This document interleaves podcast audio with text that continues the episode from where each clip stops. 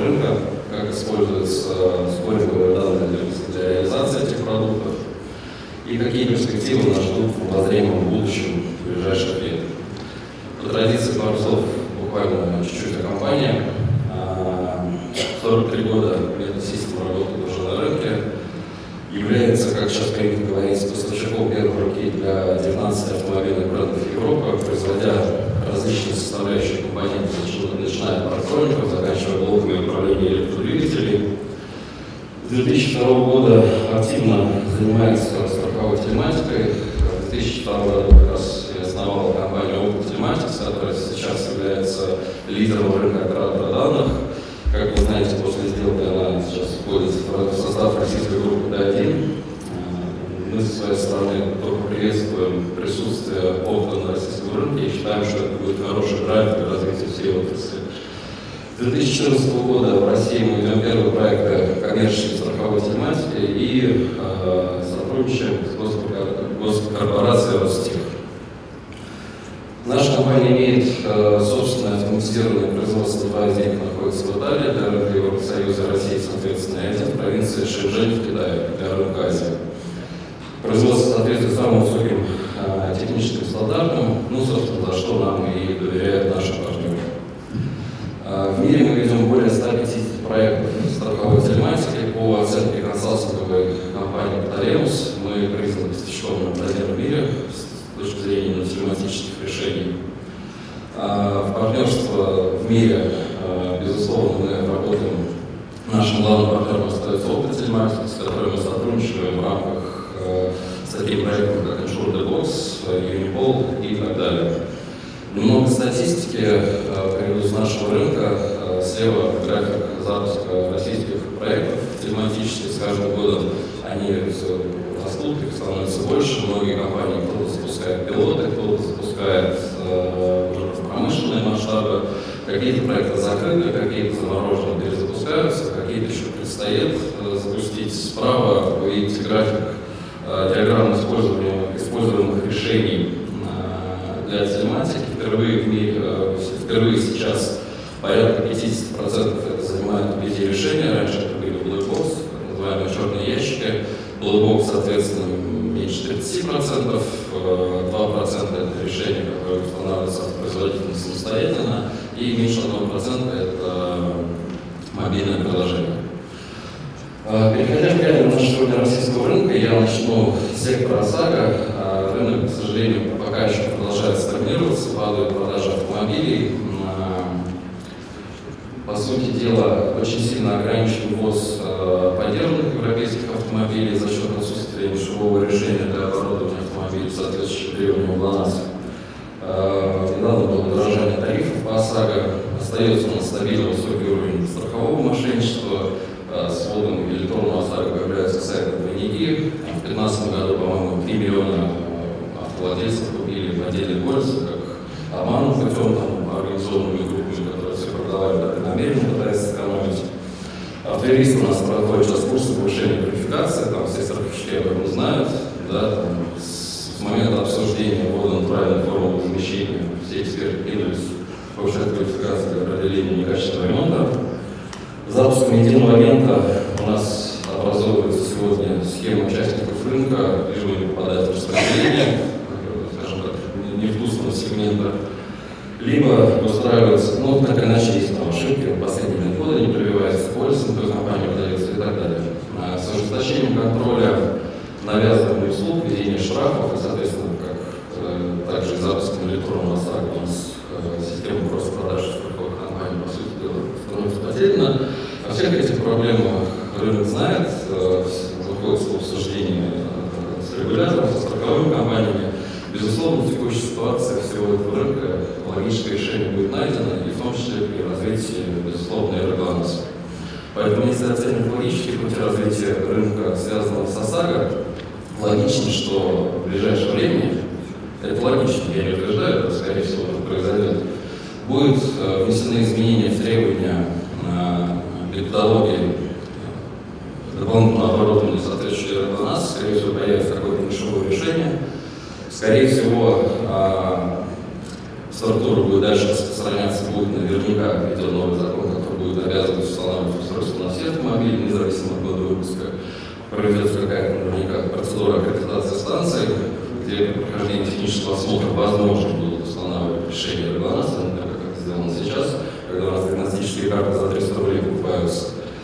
Перспективно, конечно же, будет решена и проблема станции технического обслуживания, да, потому что мы понимаем, что при вводе индивидуального размещения средний выбор по ОСАГО будет расти, каждый мастер станции технического обслуживания будет считать делом своего чести найти обязательно скрытые повреждения, даже которых нет.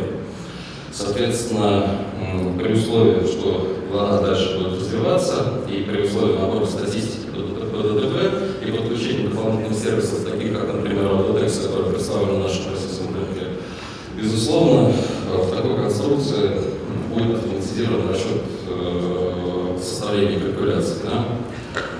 Могу привести пример.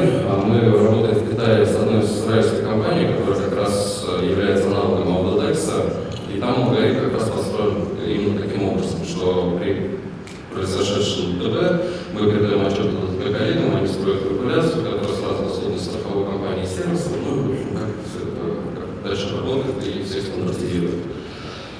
Логично, наверное, завершением и решением проблемы будет принятие некого закона, который обязал бы ремонтировать станции по определенному среднему чеку, страховой компании выполнять по направлениям, когда бы, наверное, всех устраивало, и когда можно было избежать дальнейшего роста ОСАГО. С рынком каска, как вы знаете, с началом роста курса валют в среднем тарифы подорожали на 30%, плюс прибавив увеличение стоимости автомобилей где-то уже на 50%. Соответственно, в 2014-2015 году только ленивый страховщик показал прибыль от страхования. И сейчас мы видим, как началась определенная гонка за клиентами. Пошла обратная ситуация снижения тарифов. Например, в Москве больше всего снизились тарифы для молодых водителей нишевого сегмента, 1 200 до 1 200 стоимость автомобиля, которая ранее была потеряна практически. Развивается много продуктов франшизных, продуктов мини-каска, внедряются сервисы дополнительной переселенции для получения данных через МБКИ, через автоход, но пока они, к сожалению, не очень информативно. Остается, к сожалению, проблема с операционным процессом работы страховой компании. В части не используют, скажем так, все те механизмы, которые доступны с 2013 года при введении закона об электронной подписи и внесении изменений в федеральный закон об организации страхового дела в части работы с ДСО. Вот пока у нас будет в страховой компании аббревиатура ДСО, наши продукты будут развиваться очень медленно, тем более технологически.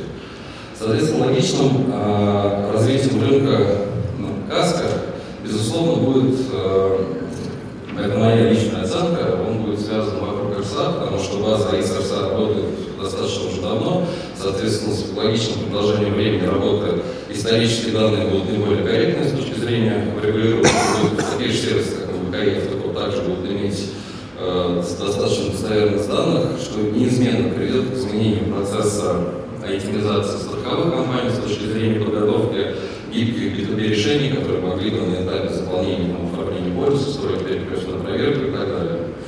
И, безусловно, опять же, капитализация развития проекта ГЛОНАСС это приведет к одному логичному завершению, о котором как раз спрашивал Вадим, чьи данные, это приведет к росту рынка операторов, таких операторов, как Мега Салюшен, Octo Telematics, другие коллеги, которые представлены здесь на рынке и так далее. Соответственно, переходя к систематизации подхода страховых продуктов, которые есть у нас сегодня в России, их можно выделить в такие 4 кластера. Есть первый, если так можно сказать, кластер – это управление исходными данными, которые присущи больше топовым страховым компаниям, где есть страховые продукты с телематикой в разной настройке, конфигурации, как говорится, на попробовать там висят, как продаются, попробовать, как регулируемые строятся, попробовать, как данные получают, попробовать, как все это работает и так далее. Стратегический подход, который рассчитывается на 3 года факторного модели, тоже покажу. Здесь идет работа на увеличение так называемых зеленых клиентов групп, то есть на увеличение прибыльных хороших клиентов. Преселекционная модель – это классические подходы по ИСУ-драйв, коротких продуктов 3 месяцев, 1 месяц, 4 месяцев и дальнейших оценок. И маркетинговая модель привлечения клиента, которая сейчас вот, очень хорошо, насколько мне известно, распространена при использовании. Какой бы подход не принимал сейчас страховая Нельзя сказать, что это хороший, это нехороший, это более правильно. Нет, они все, безусловно, правильные, потому что конечная цель – это набор статистики, понимание, как это все работает, повышение квалификации управления этими данными и управления страховым продуктом, который, опять же, безусловно, приведет к естественному логическому рынку роста операторов и большего проникновения продуктов умного страхования.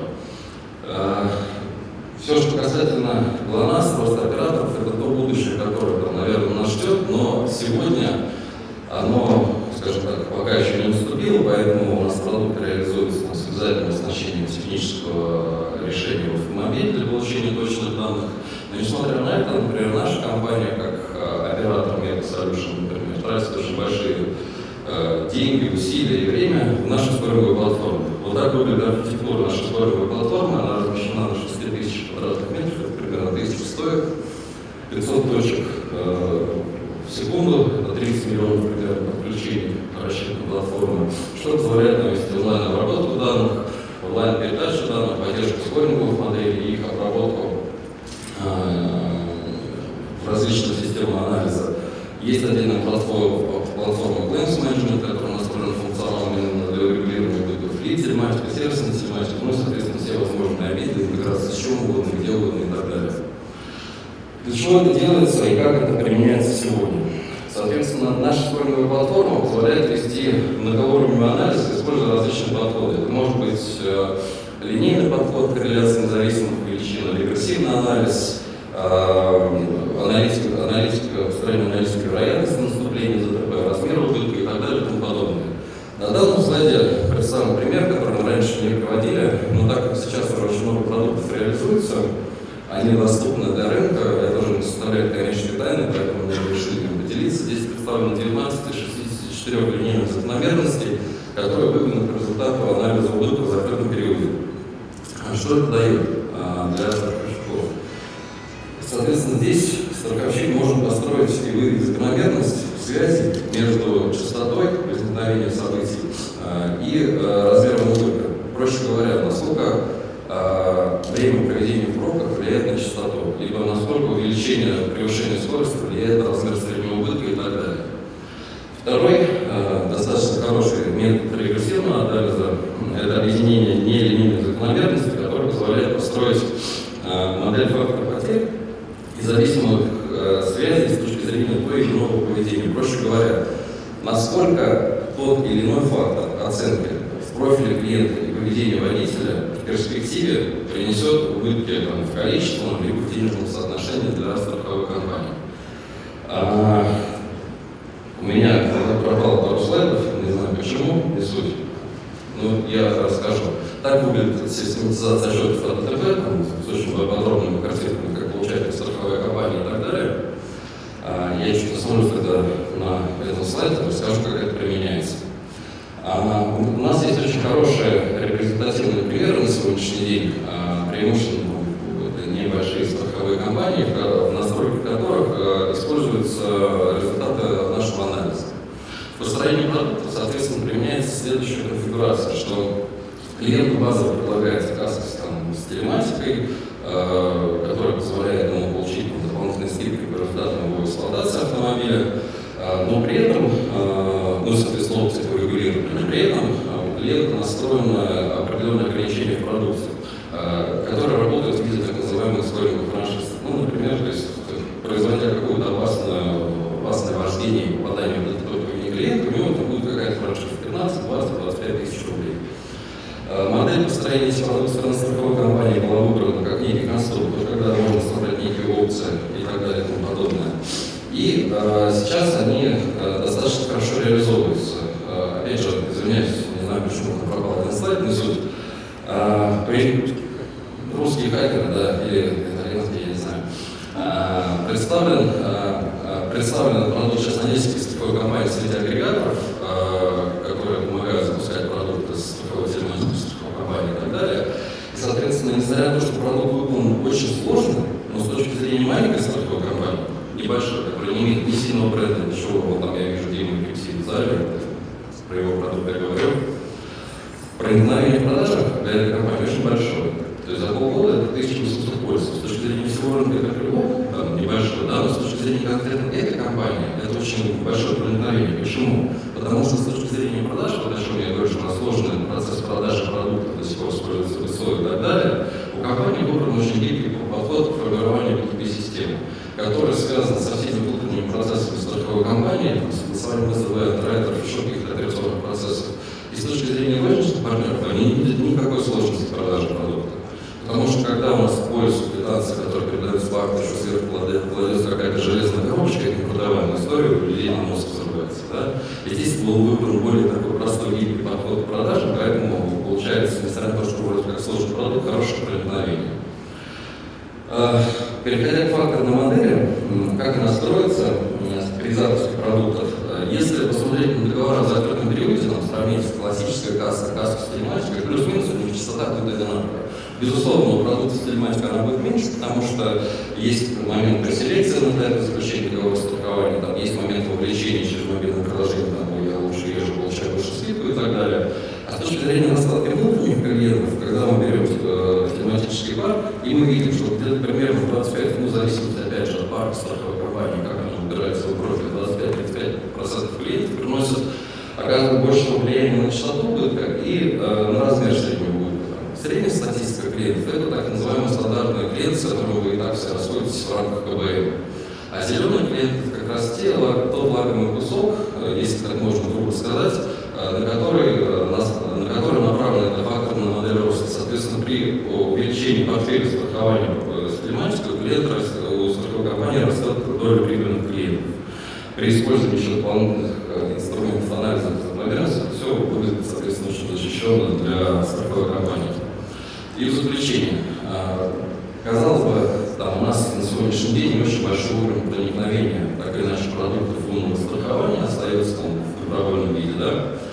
Но хочу снять некий скепсис, с которым наверняка там все мои коллеги по цеху сталкиваются. Вот мы рассказываем какие-то сложные вещи, кажется, это все сложно, это еще и дорого, там надо привести продукт, наточить гибкую систему, вести скоринговые анализы, там, строить апгрейды продуктов, что-то еще делать, скажи, за все еще нужно платить, это дорого. Нет, это не дорого. Например, с нашей стороны мы софинансируем все наши проекты и помогаем вести расчетную модель прибыльности. Плюс сейчас, опять же, есть очень много агрегаторов, там, с экономикой, ССТ, там еще какие-то есть, которые помогают запускать эти продукты.